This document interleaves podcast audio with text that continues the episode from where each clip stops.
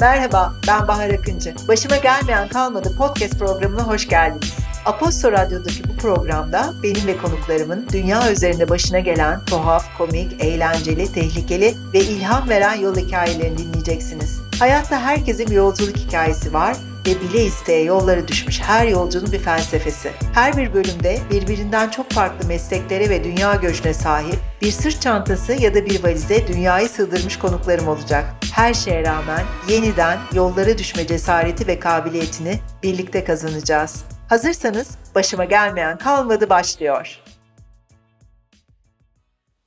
Merhaba, ben Bahar Akıncı. Başıma gelmeyen kalmadı podcast programına hoş geldiniz. Aposto ile birlikte yaptığımız bu programın bugün çok özel bir konuğu var. Olimpos'tan e, katılıyor aramıza. Ama aslında Afrika'da yerleşik ilk ve tek Türk safari rehberi. Söylerken bile ben zorlandım. Ee, müthiş hikayelerle geldin Meltem. Ve eklemek istediğim e, mesleklerine yani koltuğundaki karpuzlara eklemek istediğim bir şey daha var ki hayran olduğum bir kitabın Pigmelerle Dans kitabının yazarısın. Hepsini konuşacağız e, birlikte ama e, şunu merak ediyorum ben. Öncelikle ODTÜ Kamu Yönetimi bitirdin. Galler Üniversitesi'nde burslu bankacılık ve ekonomi okudun. Ve sonra kendini nasıl Uganda'da buldun? O süreci bir anlatsana bize. Fotoğraf çekiyorsun, yıllardır seyahat ediyorsun ama Uganda. Ah, Bahar'cığım çok uzun hikaye aslında. Ee, kısacık önemeye çalışayım. Um, küçükken küçücüktüm. Bütün çocukların bir hayali vardır. Mesela biz çok küçükken işte garip meslekler isteriz şimdiki için. Hani şimdi bakılınca garip meslekler. Ne bileyim itfaiyeci olmak isteyen arkadaşlarım vardı. Astronot olmak isteyen arkadaşlarım vardı. Bir arkadaşım vardı timsah olmak istiyordu. Ben Tarzan olmak istiyordum ya da Tarzan'ın dişisi. Çünkü küçükken e, televizyon yayınları ilk başladığında Tarzan çizgi filmiyle açılıyordu programlar ve ben bakıyordum Tarzan efsane güzel bir yerde yaşıyor. Hayvanlar var. Hayvanlar işte goriller var, şempanzeler var ve hayvanların dünyası bir harika. Çünkü karma tıkır tıkır saat gibi işliyor, eden buluyor. Muazzam bir ortam. Ve burası Afrika'nın yağmur ormanları, balta girmez yağmur ormanları demeyi öğreniyorum. Böyle küçücük yaşımda balta girmez yağmur ormanı ne demek olduğuna dair hiçbir fikrim yok. Afrika böyle benim hayallerime girdi. Sonra lisede okurken Kuntakinte diye bir dizi izledik. Orada çok ağladık. Ay köle ticareti, ay o bu derken bayağı bir dizlerimize vurup ma aile ağladık. Sonra e, ben çok para kazanmam gerektiğini düşündüm. Çünkü Afrika o kadar uzak bir yer olmalıydı ki hayallerimi aşıyordu Afrika'nın nerede olduğu. Sonra yurt dışında master kazandım. Bankalar Birliği'nden burslu British Council'la beraber master yaptım. E, geri geldiğimde hayallerimi unuttum ben. O kadar kariyer peşine düştüm ki hayallerimin ne olduğunu unuttum. E, sonra bir gün Animal Planet diye bir kanal var. Animal Planet'te belgesel seyrediyorum. Belgesel seyrediyorum ama arkada böyle keyifli keyifli ortamı izleyen insanlar gördüm. Bir baktım ki e, bunlar turist. Ben dedim ben biliyordum ben biliyordum Afrika'ya gidebileceğimi böyle sadece belgesel için değil. Bak arkadan seyrediyorlar. Yıl 1998. Meseleyi araştırmaya başladım. Sonra baktım ki Afrika'ya safariye gidilebiliyormuş. Ama o zaman internet vesaire erişimim yok. Bir tane Lonely Planet kitabı sipariş ettim Amazon'dan, Amerika'dan. O gelince araştırdım, araştırdım, araştırdım ve 99 yılının Şubat ayında Tanzanya'ya kamp yaparak safariye gittim. Kamp yaparak Vahşi Doğan'ın ortasında. Bu arada bir şey araya gireceğim. Bir şey sormak istiyorum. 1996 yılında fotoğraf çekmeye başladın ve bu giderek profesyonelleşti. 12 e, yıl boyunca yaşadığın Uganda'dan dönüşte sergiler açtın vesaire onları anlatacağız ama 96'da fotoğraf çekmeye başlamanla aslında e, çok fazla ülkeye de seyahat etmeye başladın. Tayvan'a gittin, Tayland, Hong Kong, Endonezya, Nepal, Hindistan e, bunların hepsi Uganda'dan önce oldu sanıyorum 2005'e kadar olan süreçte. Evet 96 yılında e, ilk e, gittiğim ülke İngiltere tabii ki yani Galler master yapmak için. Sonra 96 yılında Tayvan'a gittim. Tayland, Hong Kong, Endonezya ve birkaç tane daha gittim galiba. Çok anımsamıyorum. Hindistan, Nepal vesaire. Ama şöyle bir şey oldu aslında e, Bahar. Hong Kong'a ben fotoğraf makinesi almak için gittim. O kadar ucuzdu ki orada fotoğraf makineleri. Türkiye'de çok pahalıydı. Hong Kong'a ben iki günlüğüne fotoğraf makinesi alet edevat alayım diye gittim. Oradan aletleri aldım. Oradan Bali'ye geçtim. Bali'de e, birkaç fotoğraf çektim. Birkaç değil tabii ki bir sürü fotoğraf çektim. Filmle çekiyoruz o zaman. O çektiğim fotoğraflardan iki tanesi ödül kazandı. Daha hadi bismillah makineye yeni başlıyorum. Ondan sonra başlar başlamaz iki fotoğrafım ödül kazandı. Ben dedim ki burada bir şey var galiba dedim. Ama sonrasında tabii ki uzun yıllar e, arada çalıştığım firmalar zorlu firmalardı. Çok fazla gezemedim, çok fazla da fotoğraf çekemedim. O iş orada kaldı derken 2005 yılında Uganda'ya safariye gitmemle beraber eski makinalarımı artık kullanamaz hale gelmiştim. Dijitale geçmiştim. Tekrar fotoğraf çekmeye 2005 yılında Uganda'da başladım. Şimdi 2005 yılında bu Uganda meselesi nereden çıktı? Üniversitede okurken Sisteki Goriller diye bir film izledim. Tabii ki unuttuğum hayallerin hepsi canlandı. Ee, çok ağlayarak izledim. Bir primatolog kadının başından geçenleri anlatıyordu. Dedim ki ben bu gorilleri tekrar yani tekrar aklıma düştü bunlar.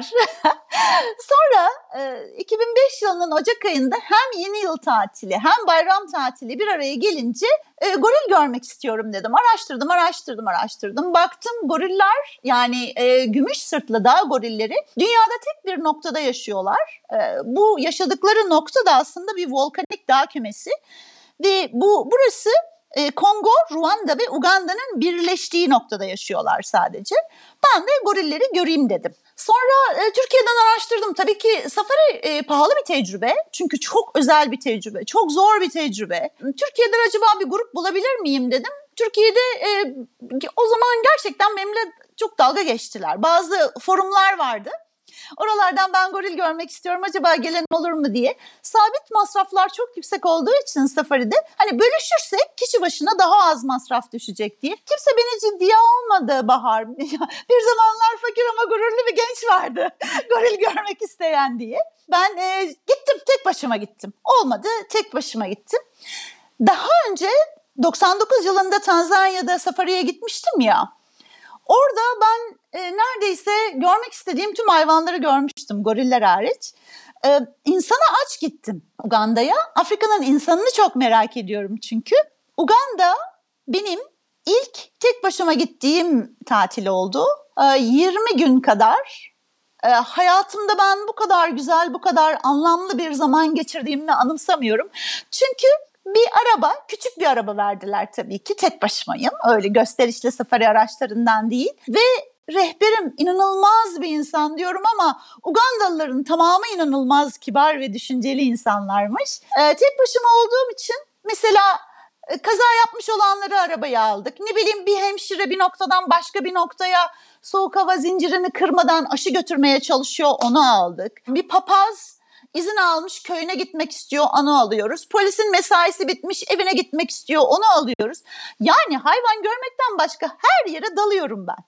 Çok muazzam bir zaman geçirdim.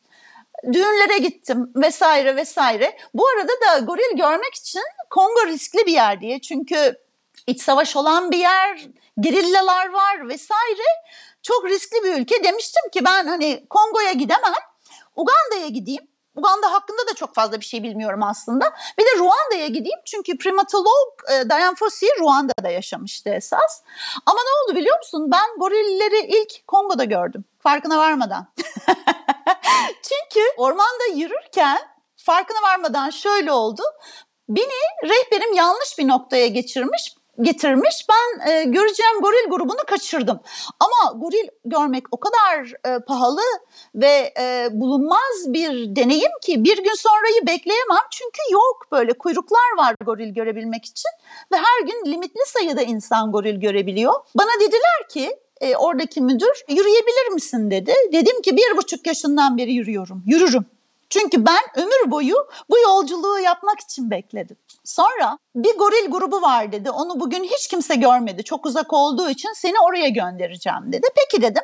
Benim yanıma iki tane korucu, iki tane polis, iki tane de taşıyıcı verdi. Altı tane erkekle Ugandalı ben ormana daldım. Ormanın adı da Buvindi. Girilmez, girilemez orman. Buvindiy'e daldık. Ee, sonra bayağı bir gittik. Çok gittik. Ne kadar gittiğimizi ben hatırlamıyorum artık. Paçalarımdan içeri safari karıncaları giriyor. Bacaklarımı ısırıyorlar. Terliyorum vesaire. Ee, bir ara böyle e, böyle tıraşlanmış bir yerden geçtik. Çünkü yağmur ormanı ya çok sık. Dümdüz böyle açılmış bir yer. Ben dedim ki Aa, burası niye tıraş olmuş acaba dedi. Ben, dedi ki bana korucu e, şu an Kongo'ya geçiyoruz dedi. Ne dedim? Kongo'ya giriyoruz. Aman Allah'ım. Yani bütün gerilla savaşlarının çekildiği ülke Kongo'ya giriyorum. Ee, ama dedim çok safım tabii. Pasaportum yanımda yok dedim. Dedi ki girdiğimizi kimse bilmiyor merak etme dedi. Ben iyice meraklandım bu sefer. Ama goriller o tarafa gitmiş. Çünkü goriller bilmiyor ki sınır nedir. Kongo'ya doğru girdik. Yani ben ilk gorillerimi Kongo'da gördüm. Ondan sonra ertesi gün Ruanda'ya geçtim. Bu arada Uganda'da da gördüm. Ee, bir dakika da... bir dakika. En heyecanlı yeri es geçtin, e, pas geçtin. E, gittiğini Kongo'da nasıl gördün? Nasıl bir andı? Seni fark ettiklerinde nasıl oldu? Sen orayı kitapta muhteşem anlatıyorsun. Yüzden kaçamazsın. Şöyle önce bana e, korucu dedi ki beni başka bir korucuya devrettiler. Böyle beni beni paslaşıyorlar. Bir sürü e, Ugandalı erkek ya da Kongolu bilmiyorum ki artık Kongo'ya geçmişim. Goriller bu tarafta dedi. Elinde böyle kocaman palası olan bir adam. Baktım bak yani gösterdiği tarafta bir şey göremiyorum. O kadar sık orman var ki. Bu arada kaç saattir yürüyorsunuz? Bilmiyorum ki. Toplamını biliyorum. Toplamda 9,5 saat 30 kilometre yol yürüdüm. Ama e, herhalde 6 saattir de yürüyorsun sanırım, bu arada. Sanırım. E, çünkü zaman kavramı yok oldu. Ormanın içine güneş ışığı girmediği için ben görmüyorum. Hani güneş ne tarafta artık bilmiyorum. Sonra e, elindeki palayı savurarak yoğun ormanda bir koridor açmaya başladı. Peşimden gel dedi. Peşinden gidiyorum. O koridordan böyle hani yeşilliklerin arasındaki koridordan içeri giriyorum. Arkasından takip ediyorum. Bir ara o koridor o kadar dik bir yer oldu ki ben e, oturmak zorunda kaldım. Oturunca da bir süre sonra kaydım. Bir koridordan kayıyorum adamın arkasından. Sonra dedi ki goriller burada dedi. Durduğunda ben kayarak, popomun üstünde kayarak ona çarptım. Nerede dedim. Yeşillikleri eliyle araladı. Orada bir siyahlık gördüm. Devasa bir siyahlık ama çıt çıkmıyor ormanda. O kadar. Ve bir süre sonra sırtındaki e, gümüş sırtlı demelerinin sebebi olan griliği gördüm. Ondan sonra kafasını çevirip bana baktı. Ben orada ağlamaya başladım. Tabii şimdi bunlar absürt sesler. Çıkarmamam gerekiyormuş. O sesleri bana dedi, hemen korucu bana döndü. Ne yapıyorsun? Ne oldu dedi. Ben ağlıyorum. Bir şey dedi yılan mı soktu bir şey mi oldu düştün mü kalçanı mı kırdın kolunu mu kırdın ben diyorum ki çok mutluyum diye ağlıyorum dedi ki şu an çok net bir saatim var dedi Sonra mutlu olup ağlarsın. Şu an gorilleri seyret dedi. Bir saatten fazla yanlarında duramayız. Çünkü onları rahatsız ederiz. Rutinlerini bozarız dedi. Ben hemen yüzümü gözümü sildim. Ee, bana verilen bütün direktiflere e, uyarak. Bir saat boyunca izledim. Çünkü şöyle oldu. Düşerken fotoğraf makinamı e, dala çarpmışım. Fotoğraf makinem çalışmadı. Yani o andan benim hiçbir bir tane galiba böyle silik bir fotoğrafım var. Hiç yok. Çünkü o kayma anında fotoğraf makinem sizlere ömür. Bana korucu bir saat bitti dediğinde ben kendimi bir ağacın üstünde buldum. O ilerledikçe ben de ilerlemişim. Goril ilerledikçe korucumun peşinden gidip daha net görebilmek için bir ağaca da tırmanmışım. Sonra bana dedi ki şimdi dedi ormandan çıkmak zorundayız. Bir saat doldu ama ses çıkarma sakın ağlama dedi. Tamam dedim. Onun takip ettim. Dışarı çıktım. Yani o koridordan, orman koridorundan dışarı çıktım. Şimdi ağlayabilirsin dedi. Nasıl ağladım biliyor musun Bahar? Avazım çıktığı kadar çok mutluyum diye. Ve o sırada korucular diyor ki ne oldu ne oldu? Korucu da böyle bakıyor bilmiyorum anlamadım ama mutluymuş ama ağlıyor ben anlamadım diyor.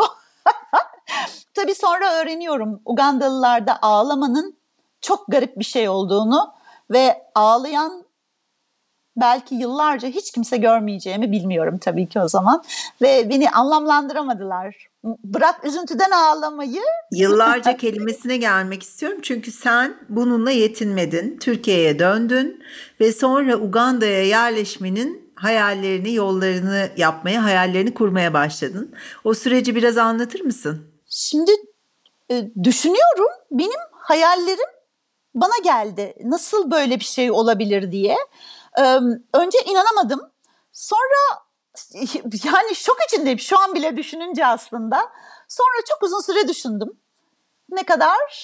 10 ay kadar düşünüp. Bu arada İstanbul'a dönüp çalışmaya hayatına devam ettin. Evet evet tekrar evet tekrar geldim. Tekrar geldim ama sığamıyorum, konsantre olamıyorum. Ne yapacağımı bilemiyorum ve bir yandan da inanamıyorum aslında bu olanlara.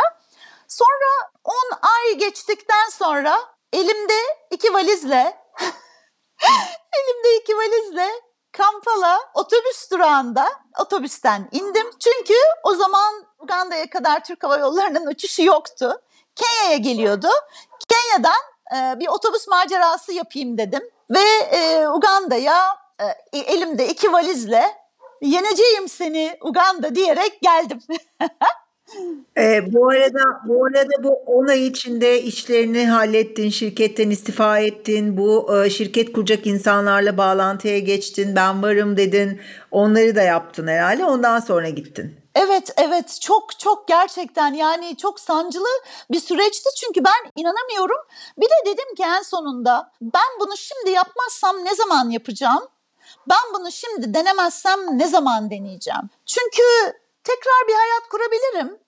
O zaman daha bilemiyorum hani tekrar Türkiye'ye gelip her şeye baştan başlayabilirim. Çünkü çalıştığım firma da bana inanamadı. Bana dedi ki sen git bir gez gel dedi. Biz sana dedi şu kadar izin süresi verelim. Ben dedim ki ben gidiyorum yani ben gezmeye falan değil. Hatta istifa etmek için insan kaynaklarıyla toplandığımda o gün benim doğum günümdü. Bu nedir dediler bana. Ben dedim doğum günü hediyem dedim. Ondan sonra bana inanamadılar ve bir sürede gerçekten istifamı şaka yapıyorum sanmışlar. Bir süre dikkate almadılar. Yani dikkate almadıklarını anladım. Hani akşam da doğum günümde buluştuk sonra hani doğum günüme çağırmanın bir şakası olarak görmüşler.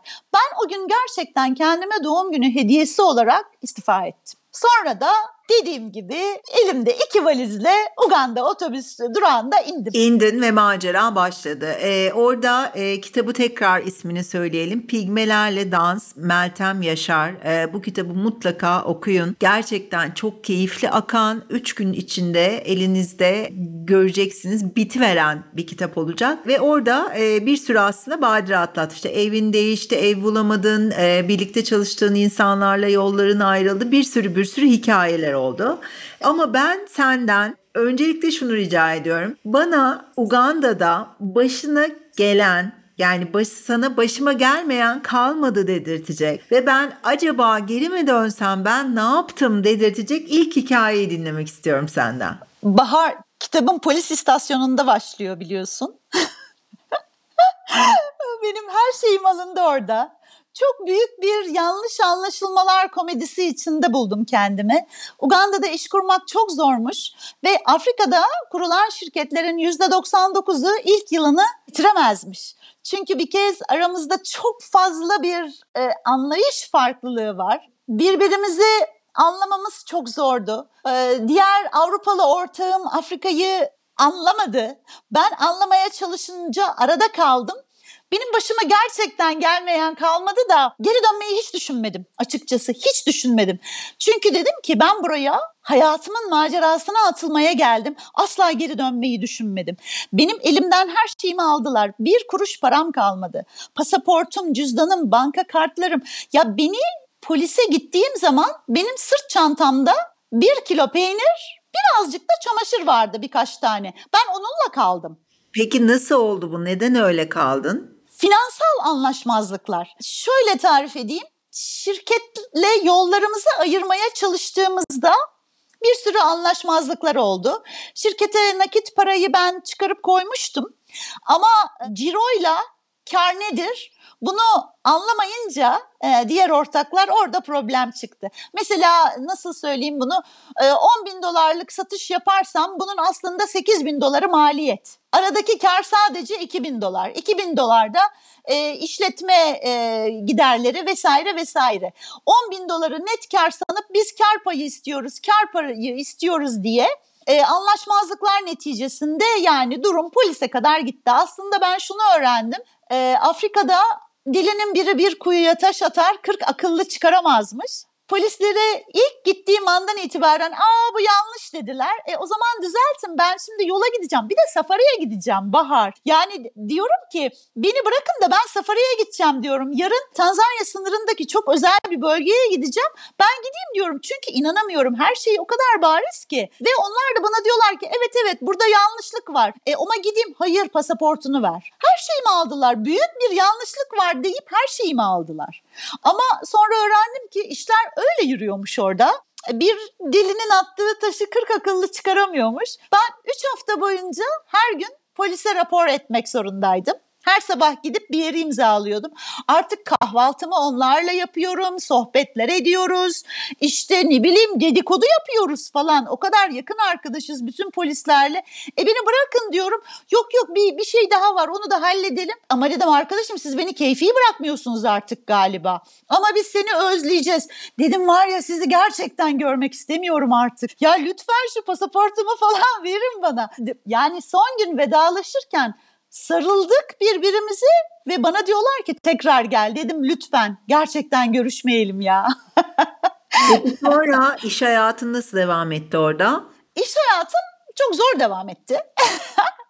Çünkü bir kez e, Afrika'da ve Uganda'da özellikle zaman bambaşka akıyormuş.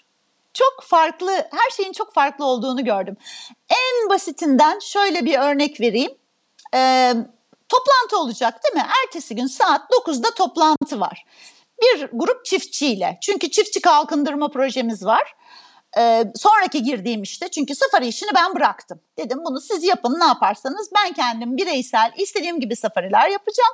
Siz bu işi alın e, biz yollarımızı ayıralım çünkü anlaşamıyoruz. Neyse e, çiftçilerle toplanacağız ertesi gün çünkü bazı çiftçilerin İngilizcesi çok iyi olmayabilir. Ertesi sabah 9'da buluşalım diyorum. Şoförümüze diyorum ki dediğimi çevirir misin? O bana diyor ki e, tamam çevireceğim diyor ve dönüyor çift, çiftçilere Sava Satu diyor. Saat 3 demek. Yarın saat 3'te buluşacağız diyor. Ya diyorum ki ben bunu biliyorum yani 3 diyorsun. Sabah 9'da buluşacağız diyorum. Hayır hayır diyor.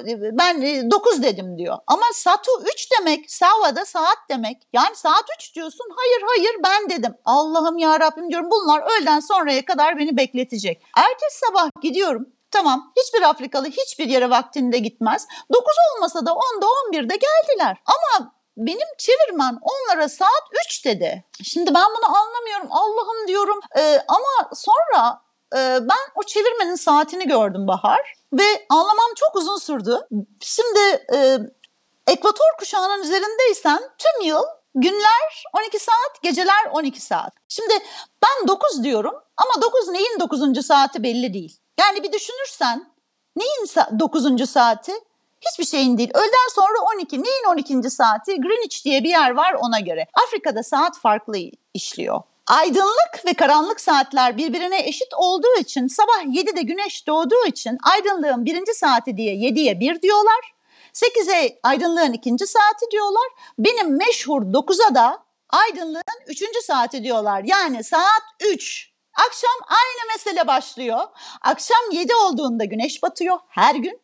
O zaman e, karanlığın birinci saati diyorlar. Gerçekten dili öğrenince de Swahilice'de ve Luganda dilinde de gerçekten karanlığın birinci saati diyorlar. Sabah 7'ye de aydınlığın birinci saati. Mesela saat 6 dediklerinde öğlen 12 demek oluyor. Güneş doğalı 6 saat oldu demek. Çok mantıklı değil mi? Her şeyin farklı işlediği, zamanın farklı aktığı Aslında güneş saati ha, hala e, bir bakıma baktığında hala güneş saati denen kavram işte orada. Yani Romalıların e, kullandığı, evet. e, Bizans'ın kullandığı, e, antik çağlarda kullanılan güneş saati Afrika'da her ne kadar artık e, normal saate geçmiş olsalar da e, hala devam ediyor anladığım kadarıyla. Peki çok güzel hikayelerin var Afrika'da. 12 yıl yaşadın e, Meltem dile kolay. Pandemiyle birazcık kesildi bu ama tekrar e, yavaş yavaş başladı e, başlıyor aynı zamanda safari turların. Bana biraz böyle safarilerde başına gelen çok enteresan hikayelerden anlatmak ister misin? Safarilerin hepsi bir kez birer mucize. Ben her seferinde safariye götürdüğüm insanlara şunu diyorum. Rahatlamazsanız, gevşemezseniz, devamlı saate bakarsanız mutsuz olursunuz. O yüzden saati bırakın. Aydınlık olduğunda aydınlık olacak, karanlık olduğunda karanlık olacak. Bu kadar. Ve hep hatırlattığım bir şey var. Anlamakta zorlandığınız yani ayak uydurmakta zorlandığınız her şey, şu an size zor gelen her şey Türkiye'ye geri döndüğünüzde ilk anlatacağınız ve kahkahalar atarak, atarak anlatacağınız şeyler olacak. Ben sizi bazen korkutacağım, bazen korkutmayacağım, bazen açıklayacağım, bazen ertesi gün açıklayacağım ne olduğunu. Ben bunun sınırını çok iyi ayarlayacağım ve sizi asla canınızı tehlikeye atacak bir şey yapmayacağım. O yüzden siz kendinizi bana bırakın ve sonra olanları olanlar aksın gitsin. Safariler de ikinci söylediğim şey burası bir hayvanat bahçesi değil. Hiçbir zaman aynı şey iki kez olmayacak. Hiçbir zaman olmayacak. Mesela en son tam pandemiden iki hafta önce safarideydim Uganda'da.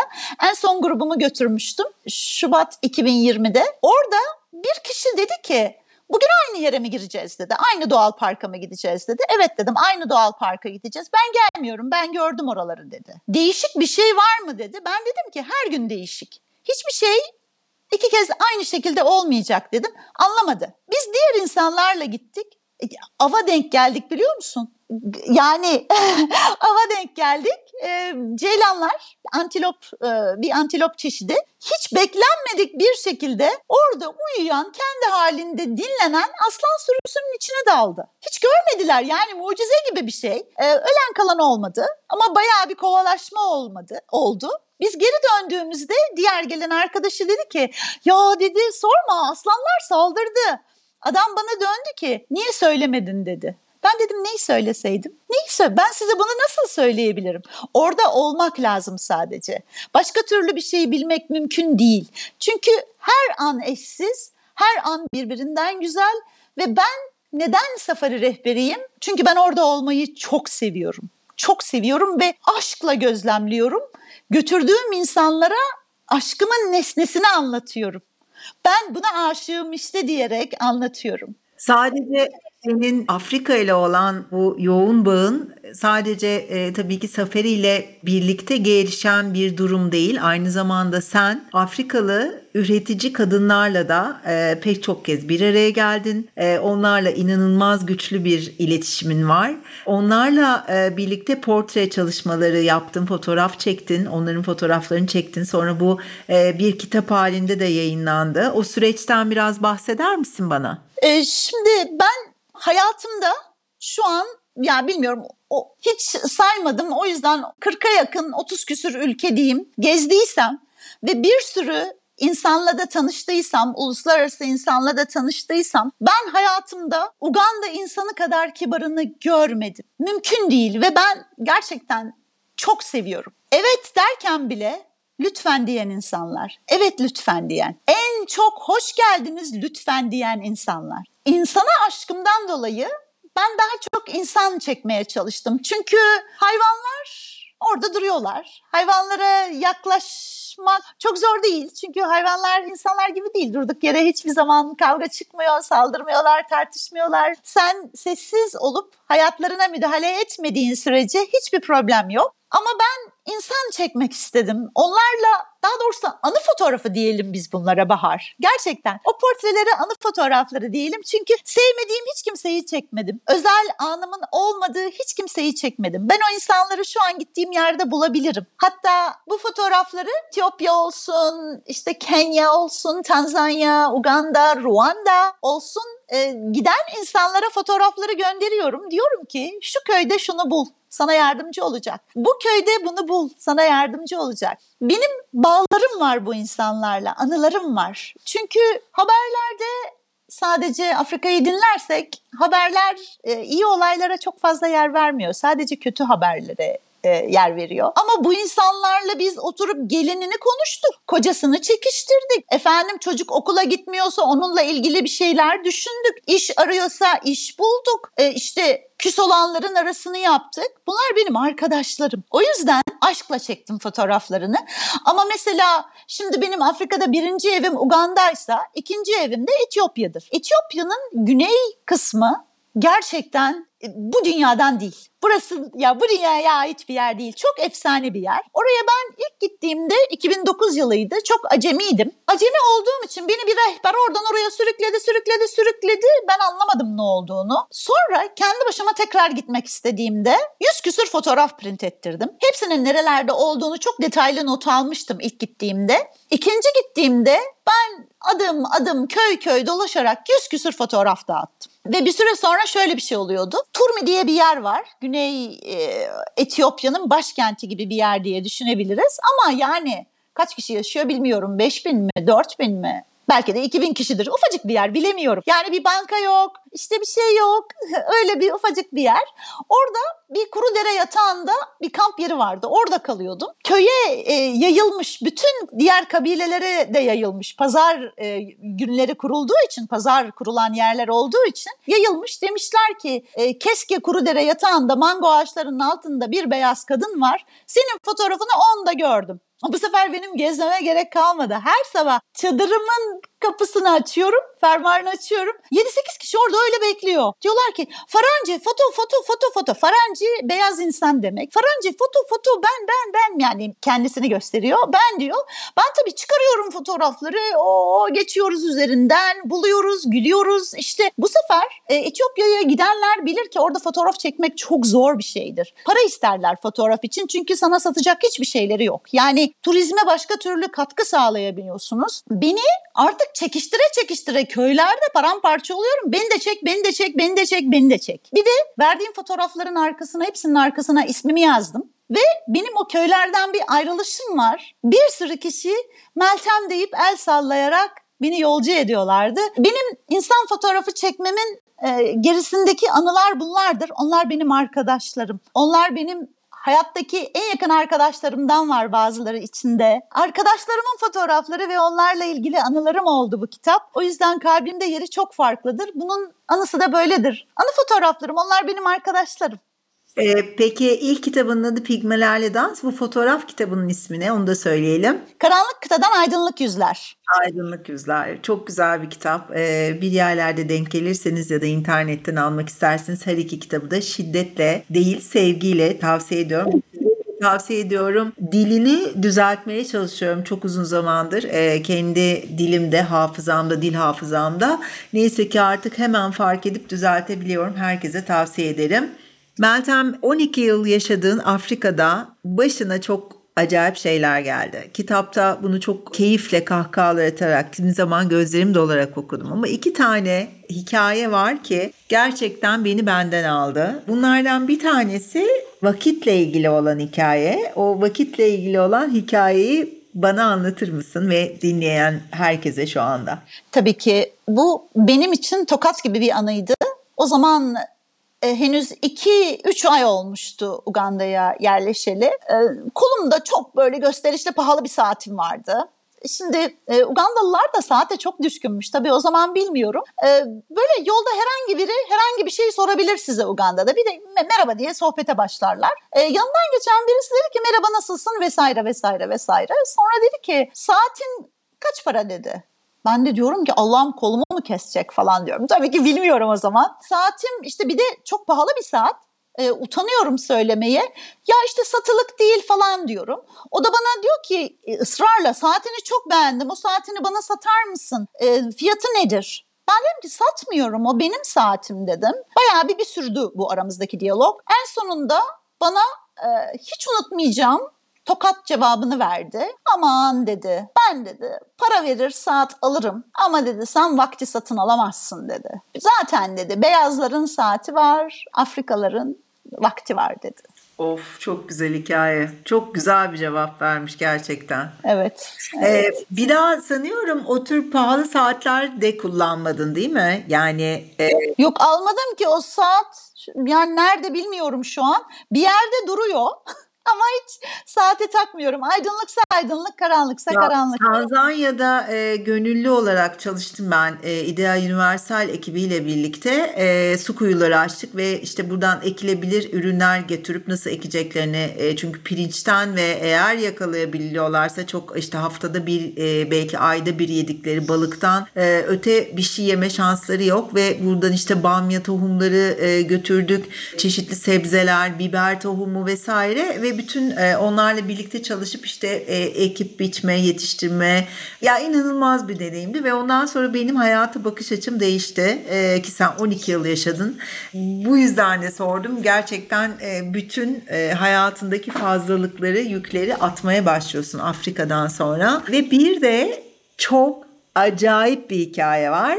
Karo kabilesinde başına gelen hikaye. Evet, Etiyopya'nın güneyinde Karo kabilesine ulaştım. Çok tozlu bir yol, yol yok yani. O zaman yol yoktu. Şimdi belki vardır bilmiyorum da. Yol olmayan yerlerden geçip en çok merak ettiğim kabilelerden birine ulaştım. Yüz boyamaları çok efsane. Yani uzayda dolaşıyorum. Yani nerede dolaşıyorum bilmiyorum. Böyle gerçek bir Burning Man e, şeyi setindeyim sanki. Herkes sürreal. Orada çok tozlan, tozlu bir halde gittim. Çok pis bir haldeyim ve e, duş almak istedim. Orada da bir tane yani turist gelirse çadır kuracağı bir yer var. Bir de duş gibi bir yer var. Ama duş kilitli kalmış çünkü hiç kimse gitmiyor oraya. Ne e, çadır kurabileceğim yer var ne duş, tuvalet hiçbir şey yok. Ben dedim ki yıkanmak istiyorum dedim. Bana önce e, nehri gösterdi.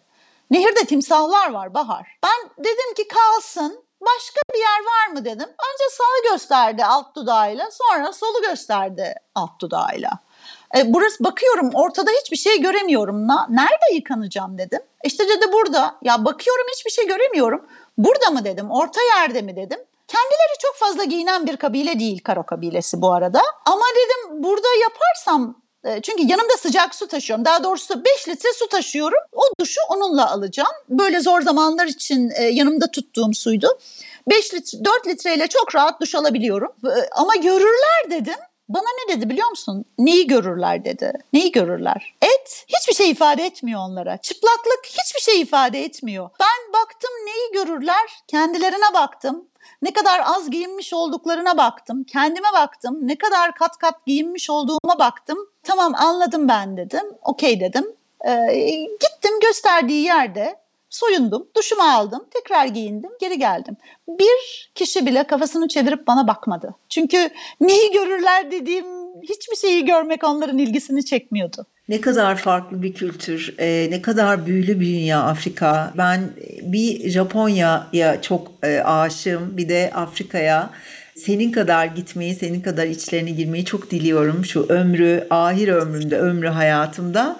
Hemen buradan şuna bağlayacağım. Artık e, yavaş yavaş bitirelim istiyorum. Aslında yani sabahlara kadar saatlerce seninle sohbet ederim, e, dinlerim ama şu an bizi dinleyen herkes aynı histe biliyorum ki bunun için Meltem'in Meltem Yaşar Pigmelerle Dans kitabını tekrar buradan tavsiye ediyorum size almanızı çok çok çok e, derin ve güzel ve komik ve eğlenceli ve bazen de göz dolduran hikayeler okuyacaksınız. Meltem Afrika sana ne öğretti?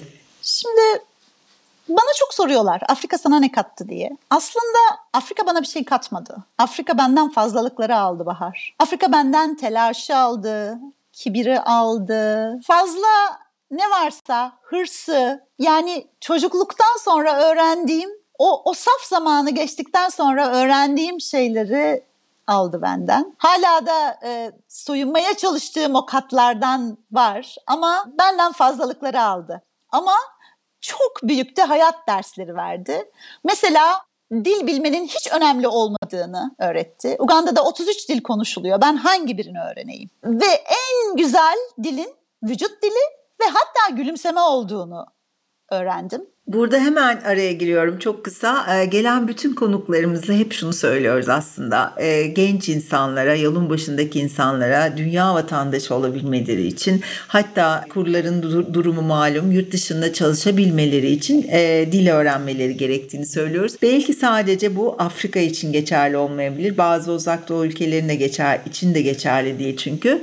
33 dil konuşuluyor ve sen kaldığın süreçte biraz herhangi birisini bunlardan öğrendin mi yoksa sadece vücut diliyle mi iletişim kurdun? Resmi dilleri İngilizce ve Swahilice. Şimdi e, okula giden herkes İngilizceyi çat pat konuşuyor. Ama çat pat. Şehirde herkes bir iş peşinde olduğu için ve şehirler çok e, kozmopolit yerler olduğu için orada genelde herkes İngilizce konuşuyor. Ama sana şöyle söyleyeyim.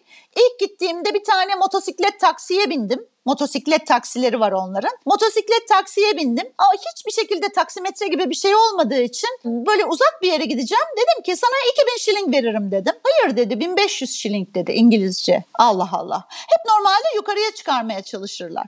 Diyorum ki yani ben aslında sana 2500 şiling vermem lazım. Uzak diyorum. Hayır diyor 1500 diyor. 1500 1500. Meğersem başka hiçbir şey rakam söylemeyi bilmiyormuş. O yüzden 1500 1500 deyip duruyormuş.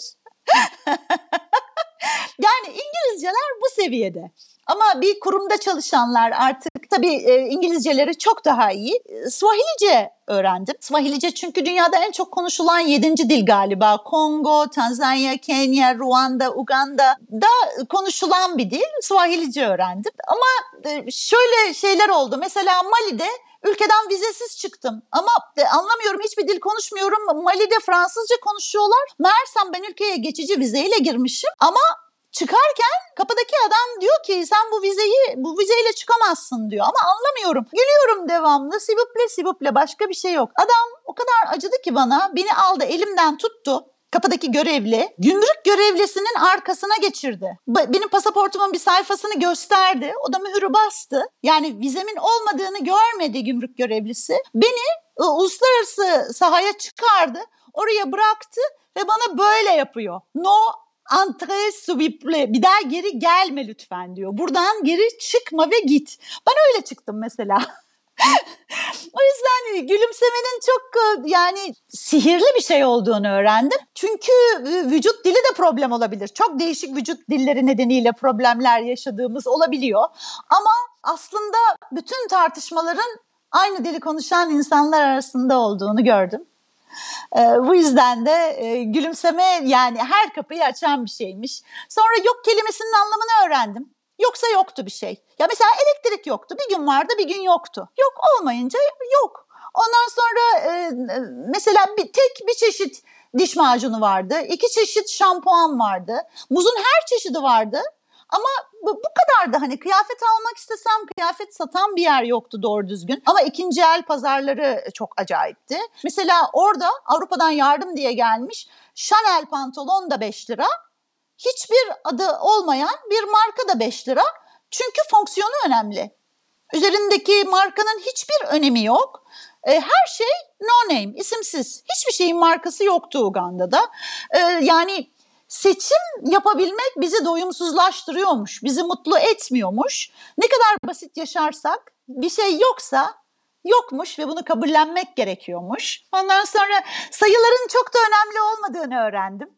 Hiçbir şeyi saymayan insanlar gördüm. Yaşını bilmeyen bir sürü arkadaşım oldu. Hiçbir fikrim yok. Saat meselesini anlatmıştım keza saymak çok da matah bir şey değilmiş. Bir sürü şeye çok farklı açıdan bakmayı öğrendim. Mesela bir arkadaşım kilo verince bana diyordu ki kafam büyüdü.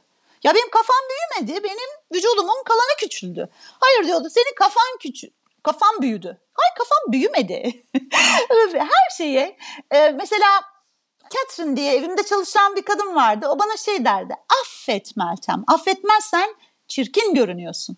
Çirkin, nasıl affetmek çirkin. Kaşlarımı çatıyormuşum, kaşlarımı çatmak beni çirkinleştiriyormuş. Affetmeyen çirkinleşiyormuş. Böyle şeyler. Ayrıca Uganda'da şişmanlar çok kıymetli. Çünkü zayıf olmak hastalıklı olmak demek. O yüzden ne kadar şişmansan o kadar iyi. E, hatta bir keresinde... Demek ki ben e, Uganda'ya gitsem prenses olurum. çok kıymetli. Her hmm. gram ya çok kıymetli. Mesela dediğim gibi hani her şeye başka açıdan bakmayı öğrendim. Nijerya'ya bir sağlık kampı için gönüllü gitmiştim. Sağlık hizmeti veriliyordu bir köyde. Orada e, yemeklerden sonra birer kez yazdı bir beyaz doktor bir ilaç için. Ben de bunu hastalara verip anlatıyorum. Nijeryalılara anlatıyorum. Yemeklerden sonra birer tane çünkü 3 çarpı tok karnına yazıyor hani İngilizce. Sonra bir düşündüm. Uganda'da e, günde tek öğünle yaşayan 6-7 milyon aile var. 6-7 milyon kişi pardon. A ben dedim acaba yanlış söyledim şimdi bunları. O zaman düzeltmek zorunda kalıyorsun. Çünkü insanlar günde üç kez yemek yemiyor. Her şeyi didik didik incelemeyi ve çok detaylı olmayı başka kültürlerin bambaşka e, hayatlar yaşıyor olabileceğini öğreniyorsun. Orada şey demeye başladım. Yemeklerden sonra birer tane değil, üç kez günde yemeğini üçe böl, üç kez yemek ye, ondan sonra bu ilaçları al demeyi öğrendim. Bir de hayvanlardan çok şey öğrendim. Bunun da yolunu açan anım şudur. E, Tanzanya'da bir safarideyiz. Bir 9 kişilik bir grubuz. Bir tane ufak çocuğumuz var Hasan. E, Hasan biraz iştahlı bir arkadaş. Dedim ki Hasan'a, Hasan dedim en çok hangi hayvanları, hayvanı sevdin dedim. Hasan'ın kan şekeri düşmüş, açlık başına vurmuş. Bana ne dedi biliyor musun? Meltem abla dedi köfte olanlar mı olmayanlar mı dedi. Ne dedim? Köfte olan hayvanlar mı köfte olmayan? Yani diyor ki avcılar mı avlar mı? Kedi cinsi mi? Leopar, aslan vesaire mi? Yoksa köfte olan antilop çeşitlerinden mi hangisini sevdim? Bu, bu soru bende çok sonra bu konuyu çok düşün, düşünmeye yol açtı. Mesela Afrika'da sadece av kaçar ve av zayıftır.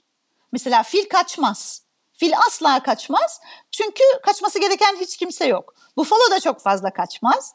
Zayıflar kaçar ve zayıflar avdır. Yani köfte olanlar antilop, köfteci olanlar kedi cinsi. Sonra kadın erkek ilişkilerinde çıkarabileceğimiz çok şey var. Erkekler dişinin ilgisini çekmek için garip hareketler yapıp rengarenk olup kavga etmek zorundalar. Fakat bu hareketler erkekleri av haline getirir. Çünkü avcıların dikkatini çeker bu hareketler. Yani çok çapkınlık insanın başına bela açabilir.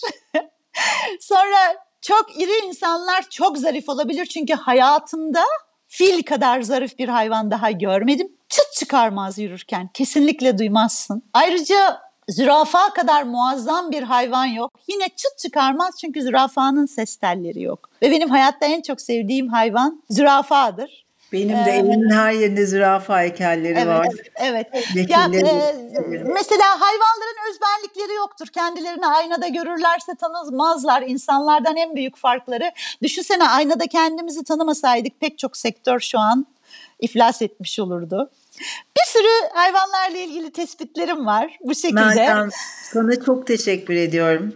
Üzülerek kapatacağım yayını. Ee, Tabii bir daha ki. tekrar etmek istiyorum. Meltem Yaşar'la beraberdik. Kendisi benim çok sevdiğim bir arkadaşım. Afrika'da yerleşik ilk ve tek e, Türk safari rehberi. Pigmelerle Dans kitabının yazarı.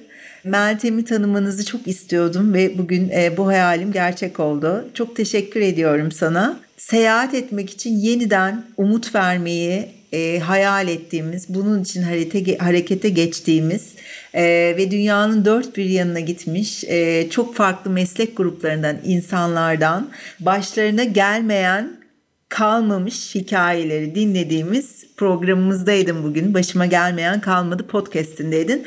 Kapatırken son olarak söylemek istediğin, eklemek istediğin bir şey var mı? Hayallerimizi önüne hiç kimsenin geçmesine izin vermememiz gerektiğini düşünüyorum.